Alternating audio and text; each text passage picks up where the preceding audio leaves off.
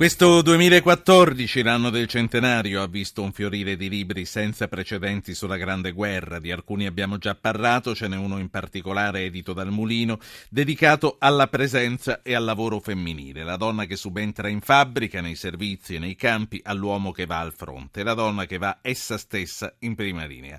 È stato realizzato da un gruppo di scrittrici, tra le quali Marta Boneschi, Elena Doni, Michela Serri, e l'introduzione è di Dacia Maraini, che saluto. Buonasera. Buonasera Maraini. Buonasera, buonasera. Che opportunità è stata per le donne la prima guerra mondiale? Beh, è stata una tragedia perché sappiamo che c'è stato proprio un massacro, però eh, effettivamente si sono creati dei vuoti e eh, non per particolare fiducia verso le donne, ma in questi vuoti andavano riempiti, vuoti nei luoghi di lavoro, perché gli uomini erano a fronte e le donne sono entrate a far parte della vita attiva, professionale, cosa che prima non facevano, gli era interdetto, diciamo così, c'era dif- un distacco dal lavoro professionale. Eh, la donna non votava all'epoca in Italia, questo va ricordato. Certo, eh, però appunto eh, sono andate a riempire dei vuoti, però poi hanno visto che lo facevano molto bene, non erano soltanto riempitivi, erano le donne che lavoravano benissimo e che facevano il lavoro che dovevano fare con competenze nei vari campi. C'erano le donne che occupavano gli spazi lasciati liberi dagli uomini, ma anche che andavano sul fronte. C'è per esempio in questo libro una storia bellissima di Maria Plosner Mentil, che è una donna che andava su e giù dalla montagna eh, a portare eh, armi ai soldati e rischiava tutti i giorni la vita. Un giorno, fra l'altro, è stata eh, hanno, un cecchino le ha sparato, però per fortuna non è morta. Ma per dire, tornava indietro con gli, gli abiti sporchi dei soldati, per dire che facevano un lavoro straordinario. Eh, poi Croce Rossine non ne parliamo, eh, quello rientrava nella, così, nel, nell'ordine delle cose perché il ruolo della Croce Rossina era previsto sì. e perfino c'erano le prostitute. Eh, infatti le Croce Rossine entrano nell'iconografia, eh, le, delle prostitute se ne è parlato molto meno fino adesso. Molto poco, molto poco, però eh, a me una cosa mi ha colpito che il, la legge Nicotera del 1891 addirittura consentiva alle prostitute di 16 anni purché fossero controllate eh, dal medico di fare le prostitute nei bordelli per i soldati, che mi sembrava una cosa terribile che lo Stato accettasse una cosa simile. Però ci sono, mm, insomma, anche in questo libro c'è la storia di una prostituta che si chiama Wanda, che è appunto prostituta per i militari, lei però era molto intelligente e brava e a un certo punto riesce a uscirne indenne perché effettivamente c'era da perdere da perdere quindi, la testa. Quindi non eh, erano le infermiere come canta il grande De Gregori in generale, eh, erano eh, addette espressamente, c'erano altre donne addette espressamente a questo. C'erano tante donne, e alcune coraggiosissime, c'era per esempio Angelica Balabanov che era una russa che faceva eh, l'insegnante, la giornalista, c'era eh, Stefania Tur che era un, la prima inviata di guerra.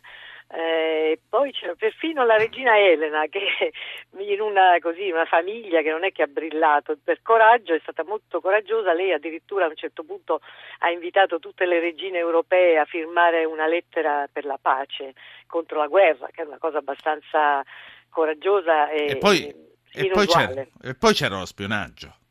Poi c'è lo spionaggio, c'è anche Luisa Zani che è una, una spia eh, che coraggiosissima che passa da una parte all'altra dei, dei fronti che quasi incosciente, però siccome non si era abituate alle spie donne effettivamente riusciva a passare indenne lì dove gli uomini non ce la facevano, poi c'era Eva Kuhn Amendola che è stata molto coraggiosa, che è stata poi la moglie di Amendola. Eh, che ha partecipato al futurismo, mm, eh, insomma c'erano moltissime donne poi c'erano tutte quelle anonime che hanno, che hanno occupato dei posti di impegno importanti sì. e poi, che poi sono state mandate via. Esatto, poi guerra, finita la guerra tutte di nuovo in cucina. Eh, L'Italia era molto impoverita durante la prima guerra mondiale, era poverissima, c'era gente che faceva la fame, veramente, infatti tantissimi proprio in quegli anni lì sono partiti per l'emigrazione, quindi eh, il nostro paese si è dissanguato. La, forse è stata una delle guerre più feroci terribili perché poi i vecchi generali eh, avevano un concetto della guerra che era mh, mm, obsoleta, era vecchia non, e infatti sono famosi i racconti di questi soldati che venivano mandati a conquistare dei pezzi di terra inutili che non servivano a niente e morivano a migliaia, insomma è stata una guerra veramente veramente tornando, sì, feroce. Eh, tornando alle donne per poi concludere la nostra conversazione, eh, Le donne nella Grande Guerra è, è un'opera corale, diciamo, perché eh, siete tante eh sì. donne che avete partecipato. Come? Con quali, con quali specificità?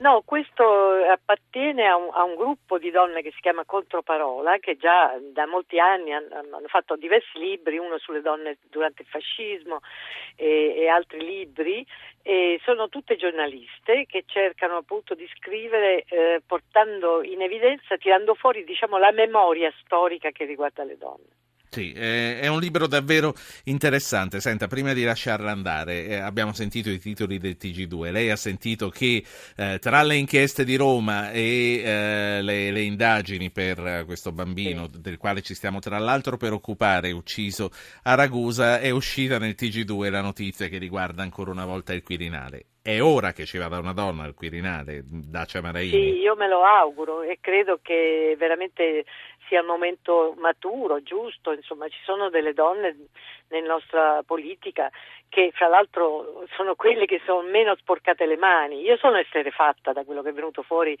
eh, a Roma, io non credevo, ecco, veramente sono esterefatta, però voglio dire, fra questi nomi non ci vedo nomi di donna, quindi evidentemente forse un, un po' perché sono fuori dai grandi... Stavo per chiedere la stessa cosa, sì, non, sì.